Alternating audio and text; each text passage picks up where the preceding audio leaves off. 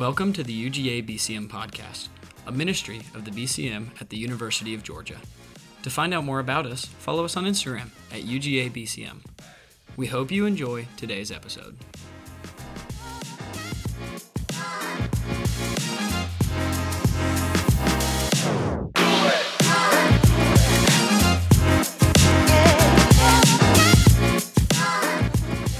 Thank you to everybody who played tonight. Y'all do a fantastic job. Y'all are really good, aren't you?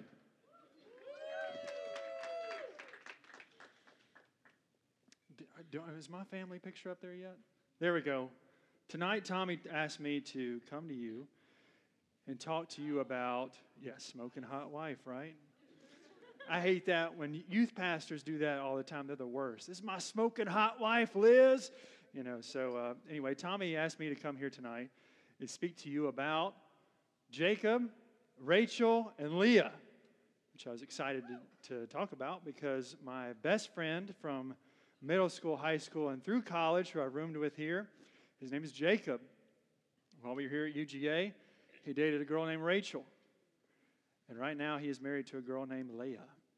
So I'm excited to bring this message to you. My wife asked me, please, because she was saying, what are, you, what are you thinking about going? What angle are you going to take this lesson? I was like, It's obvious. How to marry well. Five tips on how to marry well and who not to marry. And she was like, you know, that is so cliche for the college. Please, do not take this message to college students. It's so cliche. They've heard the relationship advice a thousand times. Well, guess what? Our babysitter had the flu. She can't be here, so you're going to get some tips on how to marry well tonight and who not to marry. Really, it's just some key applications. Most of the meat of the text in there. But this is my family.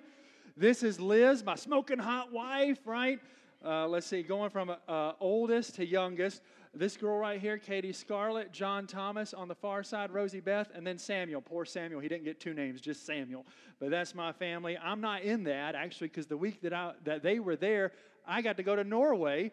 So I was actually in Norway when they were there. So there's me uh, in my favorite spot there. Thank you. Let's let's applaud for Norway. Yes.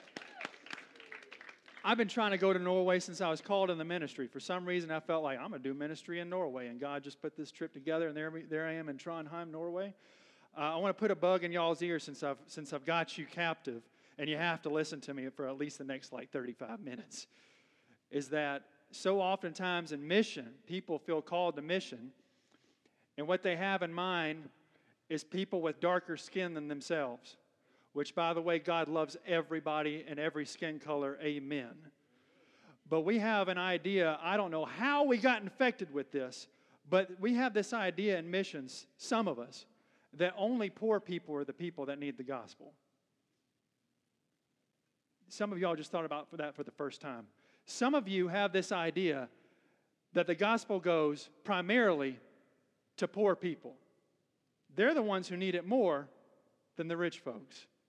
This country right here is per capita one of the richest countries on earth. These people, here's a little trivia about Norway. They have something called the Sovereign Wealth Fund, where back in the 50s and 60s, Norway, they found oil off their coast. Whee! Usually, when countries find oil, here's a little geopolitical trivia for you.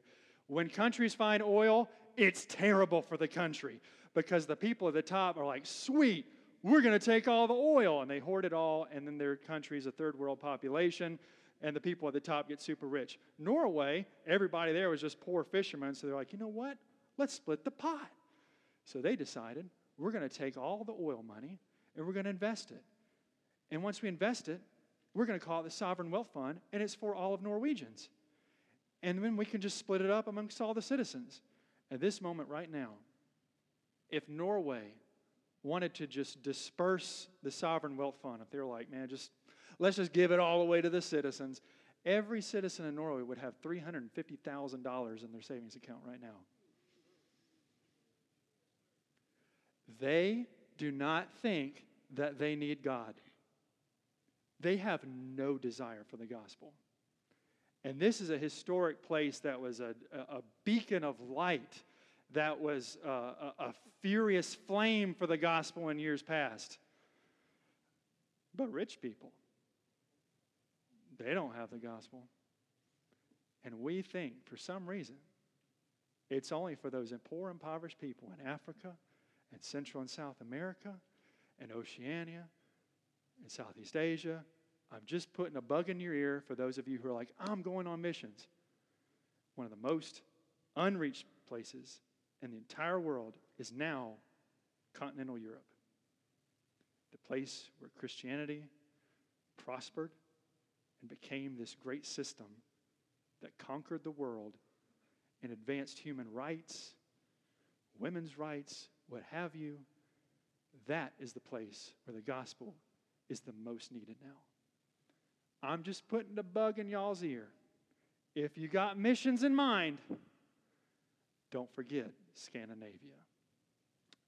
I don't know uh, how that fits in this lesson at all, but I'm so glad that y'all got to listen to my diatribe about Norway. All right, tonight we're talking about, oh, let's see, what, what else do I need to do for my inter- introduction? I used to do a college ministry at Beech Haven. That was really fun. Uh, those of you who uh, are here that know me, I love you. Those of you who I don't know you, I love you anyway by like the transitive property. God bless you. You're wonderful people.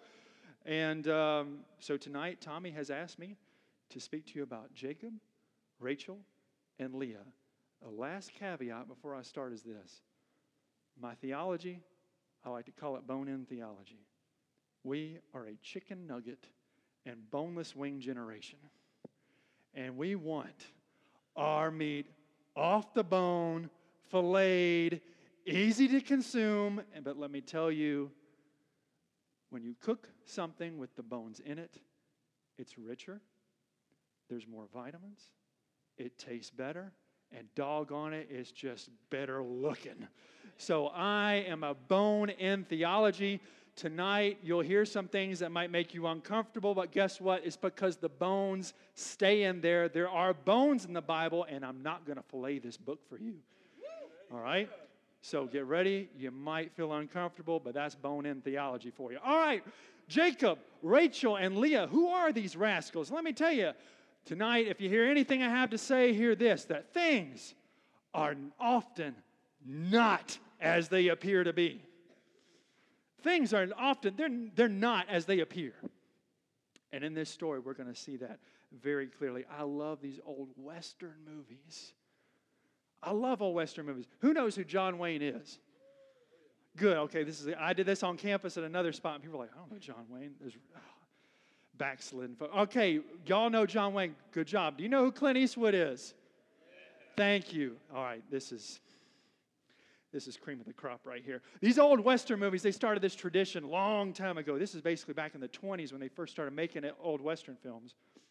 They're black and white, and so they had to give you a chance when there's all this tussling and you know someone's hopping on the train and people are fighting and lassoing and whatever you got to see who the good guy is and who the bad guy is because in a black and white film they're all just jumbled together and so what they decided was well all the good guys they're going to wear they're going to wear white cowboy hats and all the bad guys we're going to give them black cowboy hats that way you can tell who the good guys are and who the bad guys are also, symbolically, it just makes sense that white, okay, these guys are pure, and black, these guys, some, some, some kind of sin in them that they have unresolved. So, white hats, good guys, black hats, bad guys. Things are not how they seem, though. Things are, things are not how they appear to be oftentimes.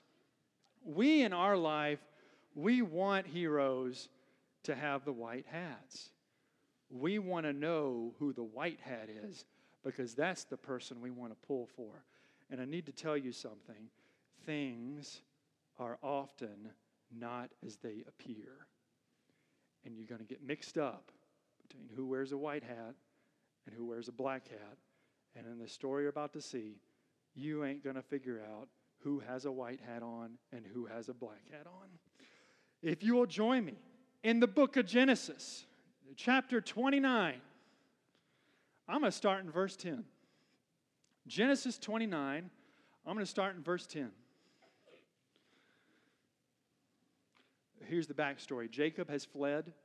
If you remember a, a, little bit ago, did someone talk to y'all about Jacob and Esau and Isaac? Did you go over that story? Okay, cool. This is in the aftermath of that, that deception. Jacob the deceiver. Now he's fleeing. and he's go to Haran or Haran, however you like to say it. And he's all of a sudden, he's in the land where his uncle should be living. And he happens to meet his cousin at the well. Okay, here is verse 10. And it came to pass when Jacob saw Rachel, the daughter of Laban, his mother's brother, and the sheep of Laban, his mother's brother, that Jacob went near and rolled the stone from the well's mouth and watered the flock of Laban, his mother's brother. Then Jacob kissed Rachel and lifted up his voice and he wept. And Jacob told Rachel that he was her father's relative and that he was also Rebekah's son. So she ran and told her father. Then it come to pass, when Laban heard the report about Jacob, his sister's son, that he ran to meet him and embraced him and kissed him and brought him to the house. So he told Laban all these things. And Laban said to him, Surely you are my bone and my flesh. And he stayed with him for a month. This is a great family reunion, isn't that right? Ah, uh, things are not often not as they seem, though. Things may not be as good as they seem. Look at this. Here's, a, here's some hints in the text, all right? It's not going as good as it sounds. Back up to verse 1 with me, all right? Look at the top of the chapter, verse 1. Check this out. So Jacob went on his journey and came to the land of the people of the east. Say east. Do you think geography was the point of this, or do you think there may be something more to the biblical story than just geography? Thank you. There's definitely something more. So, a difference here in American literature, you guys know this. If a character is described as going north, usually that means that this character is on an upward journey, that something is improving. And you all know that when things go south, that means things are going pretty bad. Okay? Not so in Hebrew literature. Not so. In Hebrew literature, south is great, and north is really bad. Here's why. In their belief, the competing gods, the evil forces of the world, they're all from the north. And all the political enemies, they come from the north. Even the Babylonians, even the Persians, they have to come from the north because of the Fertile Crescent. Y'all remember this in some kind of like class in school, the Fertile Crescent, right? All right? Even the people from Babylon, they can't just go west to get to Israel. You have to go up and down from the north. North is really bad. Say bad. bad. When I say north, you say bad. North. Bad. North. Bad. Yeah, you great southern people. I love you. All right, but another another directional change is that west is traditional and east is where the pagans are from. He's going to the people of the east. In other words, he is no longer in Yahweh centric worship. He is no longer with the people that worship the one true God. He is going to live with the pagans. Y'all following me? Verse 1 sets it up. He's going to the people of the East. He is no longer in friendly theological territory. He is with the pagans. The people he with are pagans. The people he's going to live with are pagans. The people he's going to try to marry are pagans. The people he thinks are going to take care of him are actually pagans. It's not going to go very good for Jacob. Here's another hint. Verse 10. And it came to pass when Jacob saw Rachel, the daughter of Laban, by the way, this is his cousin, when he saw this lady and the sheep of Laban, his mother's brother, they keep emphasizing that for some reason. I don't know why. That Jacob went and rolled the stone from the well's mouth and watered the flock of Laban, his mother's brother. Look at verse 12. And Jacob told Rachel that he, check this out, was her father's relative. Aren't we just talking about that? And that he was Rebekah's son. This is the most redundant rascal in the entire world. Look at verse 14. And Laban said to him, Surely you are my bone and my flesh, Jacob the deceiver. And he stayed with him a month. These verses, they're telling you more than just we're related. This redundancy is on purpose to give you a hint. Jacob not only related to Laban, Jacob is like Laban. We are related in the way we act, we are related in our quality. Just as Jacob is a deceiver, so Laban is a deceiver. This is not going good. Things are not always how they appear to be. This seems like this could turn out very quickly like a Hallmark, you know, channel original Christmas movie. It's about to be soap opera. Join with me in verse 15. I'm going to read to verse 19. Then Laban said to Jacob, Because you are my relative, should you therefore serve me for nothing? Come on, tell me, what should your wages be? Is Laban being generous to him or is he setting him up? What do you think? It's okay to talk. He's setting him up. You got it. Thank you. Now, Laban had two daughters. The name of the elder was Leah, and the name of the younger was Rachel. Now, Leah's eyes were delicate. Some uh, translations might say dull. But Rachel, oh, this girl, she was beautiful of form and appearance. Let me tell you something things are not always how they appear. Now, Rachel, Jacob, he loved Rachel. Jacob loved Rachel. So he said, I will serve you seven years. I'm happy to do that. For Rachel, your younger daughter. And Laban said, It is better that I give her to you than I should give her to any other man. Stay with me. That is a perfect non committal answer, by the way, from someone who's a con man. Sure, I mean, it's better I give her to you, right? Not going to commit to anything, but stay with me. Sure, let's go. Jacob loves Rachel based on what, guys? Yeah, eh, I like you because I mean, you know, you you got Instagram and TikTok kind of qualities to you. Like this is, I like that in you. You know, I met you down at the well when I knew that, like, you know, I found out you're my cousin, so that's like something we have in common, right? Like family, so we got lots in common. I'm even I'm even like your dad. So like you know, if you have like a father figure thing, like I'm like him. So come on, we got all kinds of stuff in that. You know. He loves Rachel based on squat. Let me tell you something. Men, I'm talking to you. Are there any men in the room? Yeah. Rise up, oh men of God. Are you come on, are there any men in the room? All right, come on. I would hope somebody barked. That was good. Man, this is for you. Pretty women will get you in trouble if you are not careful. Man, you better guard your heart, guard your eyeballs. You will get in trouble if you are not careful. Jacob sees two options and he says, I'm going to go for the younger, prettier one. No other qualities, that's enough for him.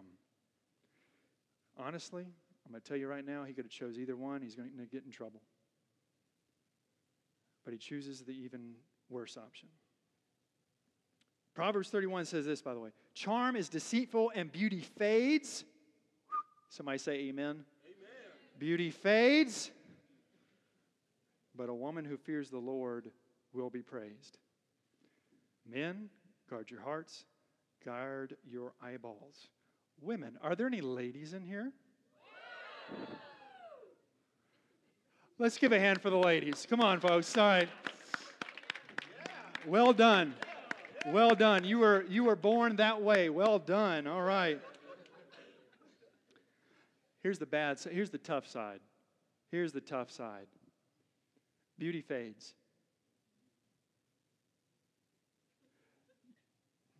Let that sink in. That's tough. Beauty fades. It's not an if, I'm telling you, it's a win. Ladies, you've got to develop some other qualities in your life. Here's where my wife was like, this is going to be cliche. I don't care. You need to do you need to know. You've got to get this right. Ladies, develop every part of what a woman should be so that you can have the best life possible for yourself, for your spouse, for your children, for your extended family. Beauty fades, but a woman who loves the Lord, she will be praised. Develop every part of your personality, of your soul, of your devotion to God, of who you can be, of what you can do with your hands, etc., etc. Be more than just Instagram and TikTok because that time is coming to an end. Now for the fun stuff. All right, cool. So, life with Rachel, I promise you, is not going to turn out as good as Jacob hopes it will. Look with me in verse 20. So, Jacob served. All right, he's made a deal with this, uh, this two timer Laban. Let's see how it works out for him. So, Jacob served seven years for Rachel. For who? Rachel. Oh. And they seemed, oh, but for him, they only seemed like just a few days because he loved he, the love he had for her. By the way, the word love that keeps popping up in here is a very broad term in Hebrew that can mean everywhere from I am totally committed to you in a romantic way, like me and my smoking hot wife Liz, all the way to this side of the spectrum that just means like lust. All right, so it can mean anywhere in between. And it keeps popping up. But I mean, Jacob, he was like, I'll work seven years for that lady right there. Seven years. And for seven years he worked and was just like, man, this ain't no time. I ain't worried about it. I'm going to get that lady. I'm not worried about the work. This is fantastic. Not worried about it. Things are not always how they appear to be. Then Jacob said to Laban, Give me my wife, for my days are fulfilled. I did what I said I would do to you, right? Seven years' work, and then I get the woman of my dreams. I've done my work. Give me my wife, for my days are fulfilled, that my, I may go into her. And Laban gathered together all the men of the place, and he made a feast. Now it came to pass in the evening that he took Leah, his daughter, and brought her to Jacob. Jacob worked for who? Rachel. Who? Rachel. Who did Laban bring to Jacob? Leah. Her eyes were dull, not impressed. He took Leah, his daughter, and brought her to Jacob, and he went into her. And Laban gave his maid Zilpah to his daughter Leah as a maid. So it came to pass in the morning, in the morning, that behold, it was Leah. Seven years, and it was nothing because at least I get this smoking hot wife, Rachel. And behold, in the morning, I married Leah. Jacob set himself up because, get this, he did not know Rachel. Got me? He knew her face, he knew her body, he knew Instagram, and he knew TikTok. He had no idea about her Twitter feed. Shout out Elon Musk. I'm just kidding. But he had no idea about her habits. He had no idea what her voice was like. He had no idea how this lady thought or acted. There's no voice in the tent. There's no habits that are recognizable. There's just a person. It's imaginable. I think it's Rachel. Let's go. Here is a major key alert. Before you get married, you need to know the person you're marrying. Listen to my words carefully. Don't put any innuendos in there. You need to know the person you're marrying. Amen? Amen. Let's go to major key alert number two. You need to understand their family. I didn't say you need to like their family. And I didn't say their family has to like you, although, major key alert 2A, that would be really good for your marriage, by the way. you need to at least understand the family. Because Jacob, even though he's a part of the family, he does not get them. By the way, they're the people in the where? East. You better understand family before you try to marry into it. Major key alert number three you need to keep marriage after the wedding. Now, if you read in this text, I'm reading between the lines here, and I'm kind of maybe this is this is bad biblical scholarship a little bit. I'm reading things in between the lines and taking things that aren't there to say, well, this didn't happen. But follow me. Jacob,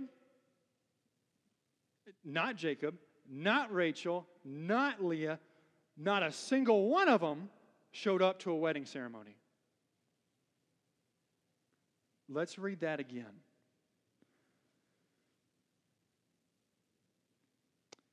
Verse 22 And Laban gathered together all the men of the place and made a feast. He gathered all the who? Interesting. And then it came in the past in the evening that he took Leah, his daughter. Not anybody showed up to a wedding ceremony.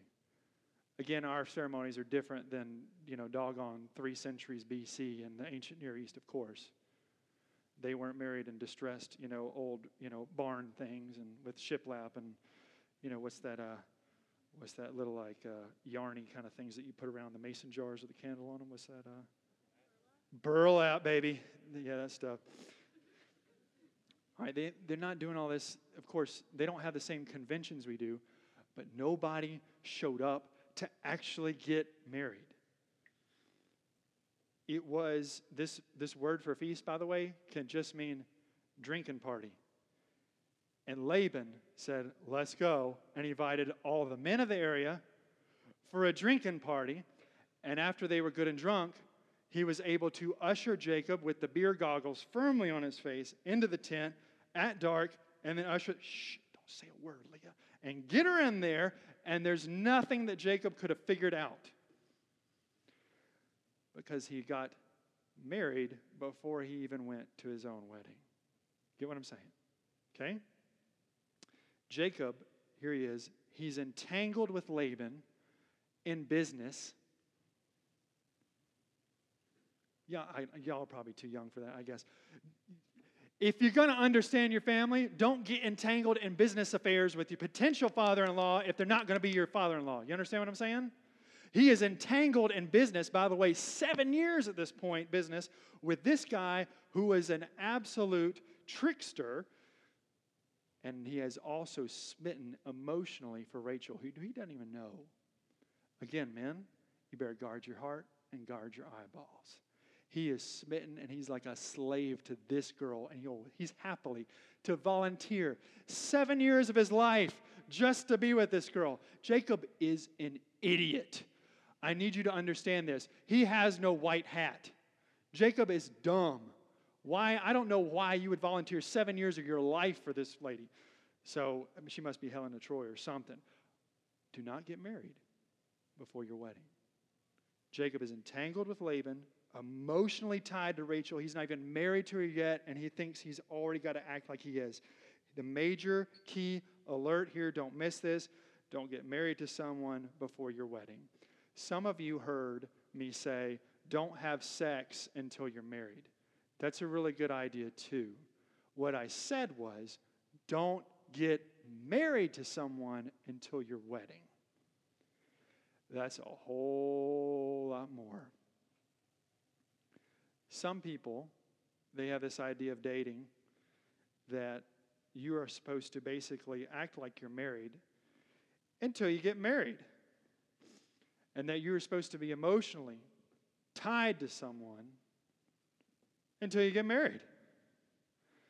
And that's why people go through these painful, terrible breakups. And that's why people who think, I have to know this person, this is what the world thinks. You told me, Michael, know this person before you get married. So, what we should do, we should split, you know, we should split an apartment. We have to get a dog. I don't know why everybody goes for the dog. I don't know. You don't have to get a dog with anybody. In fact, I emphasize don't get this is just my scruples, it's not in the Bible. Don't get a dog with a doggone potential partner. Don't do that. You are setting yourself up for a bunch of heartache. And the dog. Think of the dog, doggone it. I mean, come on. Don't do this. People get entangled in a web of stuff that's hard to break, but they're not committed before the marriage. Did you hear what I said?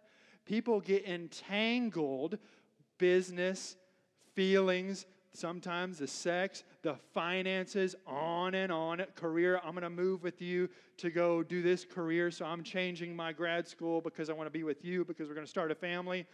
Why? You don't know that. You're not married yet. Why would you make all these life changing moves? You're not married. And then when the breakup happens, because guess what? Since you're not married, you're not committed. So even though you're entangled to death, you're not committed. So it's easy to break it all up, and then your life's screwed up. I'm telling you guys, do not get married until your wedding. I didn't say don't have sex until you're married. That's a great idea, by the way. On that screen over there, the eldest two people, by the way, the twins, they're a result from me not waiting until my wedding day to get married to my wife. Don't do that to yourself. I love those kids. I love them to death. But you want to talk about someone who aged 10 years in one year? Me. From 25 to 26, I aged 10 years. I had gray in my beard. I had wrinkles on my face. I couldn't sleep, obviously, because we had twins to take care of. Good God. You want to talk about ending your life and the goals involved, and absolutely putting a strain on your partner, of course, and your families. Get married before your wedding and see what happens. It's a bad idea. Through God's grace, good things can happen, by the way. As the Bible says, repent from your sins and turn to the Lord so that a season of refreshing can come. That's my favorite verse in the Bible. And you will be refreshed by turning from sin and turning to the Lord Jesus. You will turn over your sin to Him and trust Him, ask Him to change you, He does. And refreshing comes, and good things can come from your life. I'm up here by the grace of God. But I'm going to tell you, hardship is headed your way if you get married before your wedding day. You cool with that, Major Key Alert? You with me? Amen. Okay, yeah, it got real serious. I told y'all. Bones in here. Verse 25. So it came to pass in the morning that behold, it was Leah. How many time? How much time do I have, guys? Y'all got sleeping bags in here? There you go. I'm kidding. I'm really kidding. I'm kidding. We're almost to the end of the chapter. Almost to the end of the chapter. So it came to pass in the morning that behold, it was Leah. And he said to Laban, What is it that you have done to me? Was it not for Rachel that I served you? Why then have you deceived me? And Laban said this It must not be done so in our country to give the younger before the firstborn.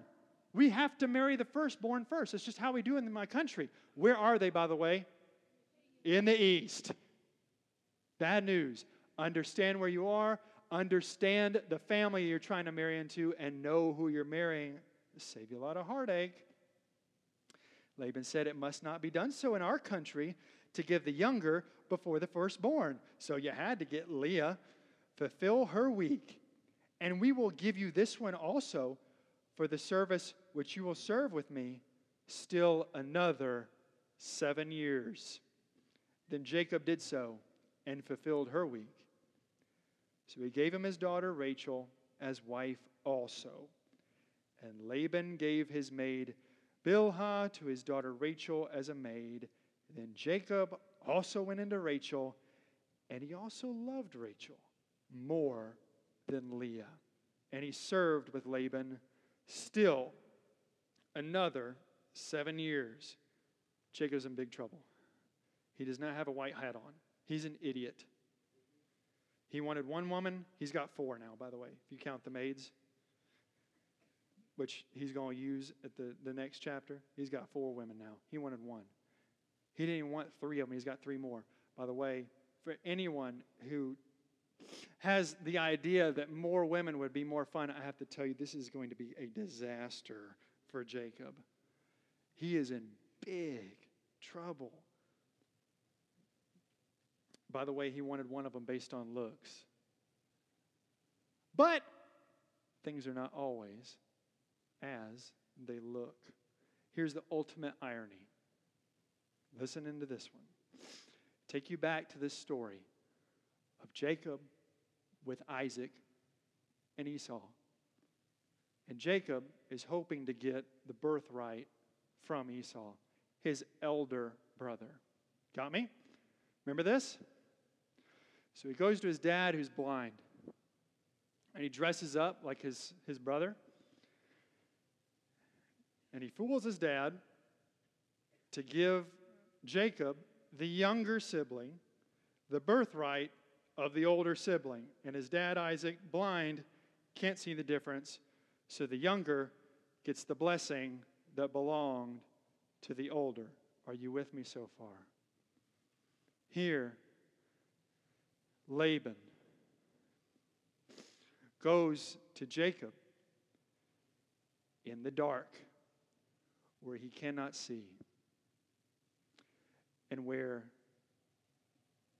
the younger was supposed to get the blessing of marriage, the elder is put in her place. Do you follow what I'm saying here? Jacob deceives Isaac for the elder brother rights. Jacob is deceived by Laban for the elder sister's rights. Isaac was blind to Jacob's deceit, and Jacob was unable to see Laban's deceit Rachel was chosen because of her looks, her appearance, but Jacob can't even see her.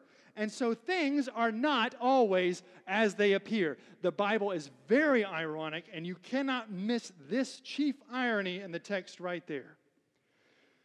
Another major key Jacob tried to flee from this sin, and it still found him out and got him. When you're trying to marry someone, you should be very, very, very interested in their past. A lot of people would say that's you should not follow my advice. I don't care. Listen to my advice. I've been here. I was an expert in sexual sin before marriage. I know what happens when you're on that side of things. Be very interested in your potential spouse's past.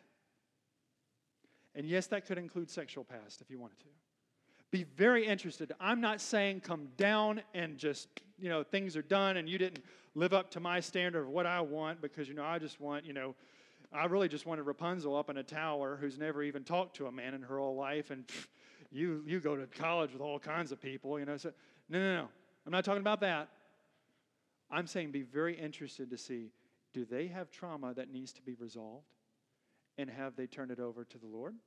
Or are they carrying this baggage around like it's a bad habit? Because if they are just fleeing a sin and they haven't resolved it, trust me, that sin's going to chase them down and find them, and you're going to suffer.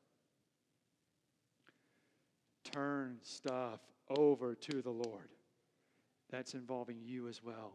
If there's something that you need to get resolved, something that is just bothering you, something that you need to just fix in yourself, you cannot do it on your own. Turn it over to the Lord and get it resolved. Confess your sins and turn them to God, and a season of refreshing will come. You can have a refreshing season. This thing Harita, this is pretty good stuff, by the way. I love this. This is nowhere near as refreshing. That's a good youth ministry ceremony. It's nowhere near refreshing as God. Be refreshed and be very interested in how your potential spouse operates. Do they need to be refreshed? Encourage them to be refreshed. Be a part of their refreshing. In fact, you be refreshing to them. Got it? Your stuff in the past will find you out if you do not fix it, okay?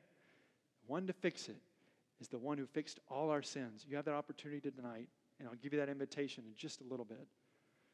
Be very interested in someone's past if you're trying to be a part of their future. Okay. Man, this stuff was heavy. I'm sorry, guys.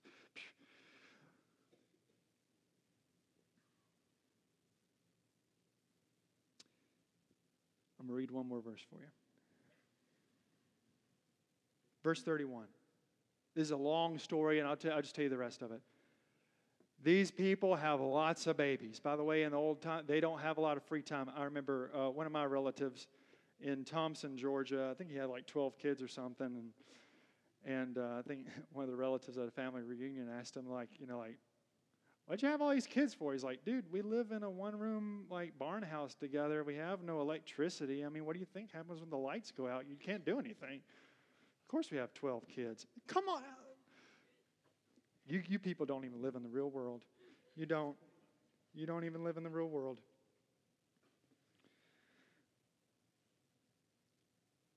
Verse 31 says this When the Lord saw that Leah was unloved,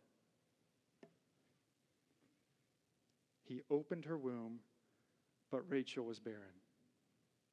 He gave Leah tons of children. And by the way, half of the nation of Israel comes from Leah, the one who is supposed to be unloved. Those old Western movies, they were really romantic. They're about love and they're about justice, and oftentimes they're about revenge. And so it's really cool to watch guys in white hats and black hats battle it out because you know who should be winning. The guys in the white hats, they deserve to win. The good stuff, it should be happening to them.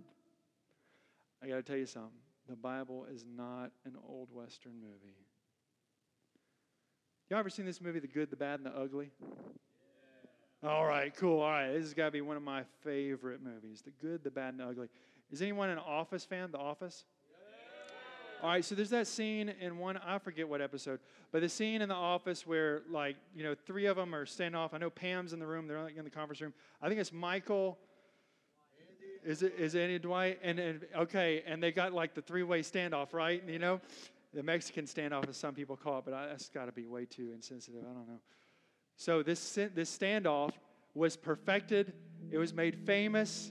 It's iconic in the good, the bad, and the ugly. I encourage you all, if you have not seen that movie, go see it. All right?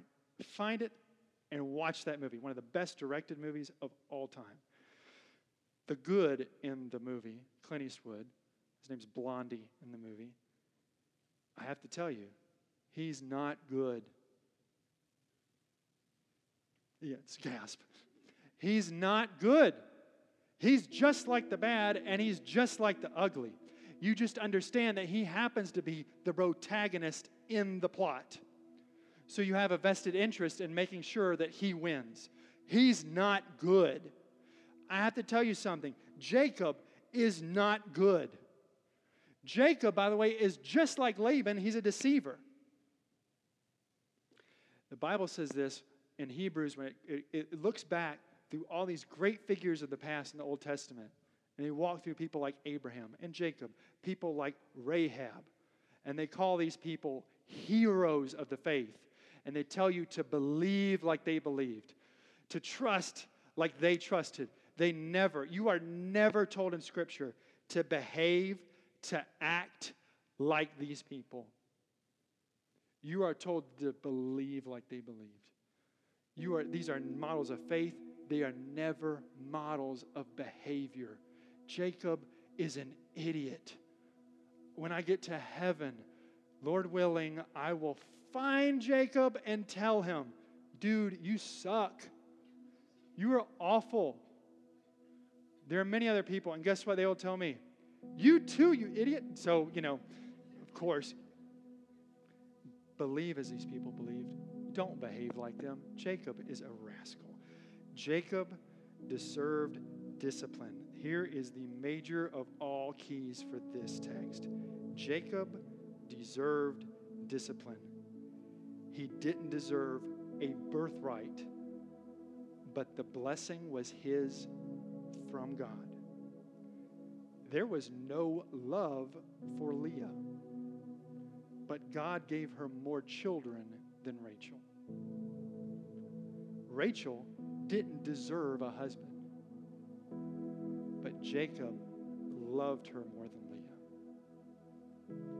Lisa Harper says this there is no deservedness in the economy of God. God works on a principle called grace, which is that you get better than what you deserve. I love my children. If I was to dole out justice for them tit for tat, they'd never get a meal. They wouldn't even sleep in the house. They'd have no new shoes, and they'd have to work in a factory six days a week to pay me rent and utilities but they don't do that and they never will because I love those rascals. And they get better than they deserve. What you should find out Jacob, Rachel, and Leah is simply this. I'll say it in two ways. One, God is totally fine drawing straight lines with crooked sticks. I'll put it this way God simply loves his family, and he takes care of them. The question I have for you now is this Are you in that family?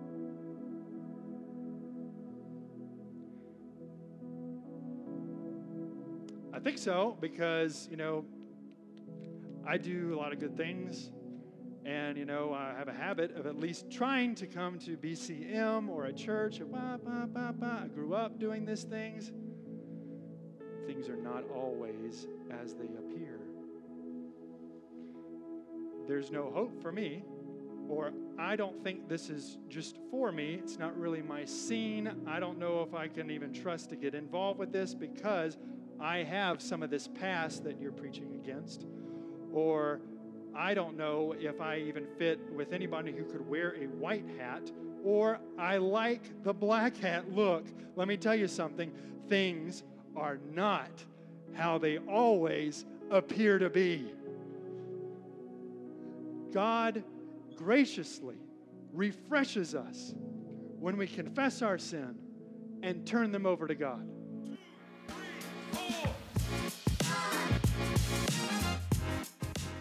Thanks for tuning in to today's episode. If you enjoyed this week's message, share it with a friend. To stay up to date with us, follow us on Instagram at UGABCM. We hope to see you next Monday night at Gathering.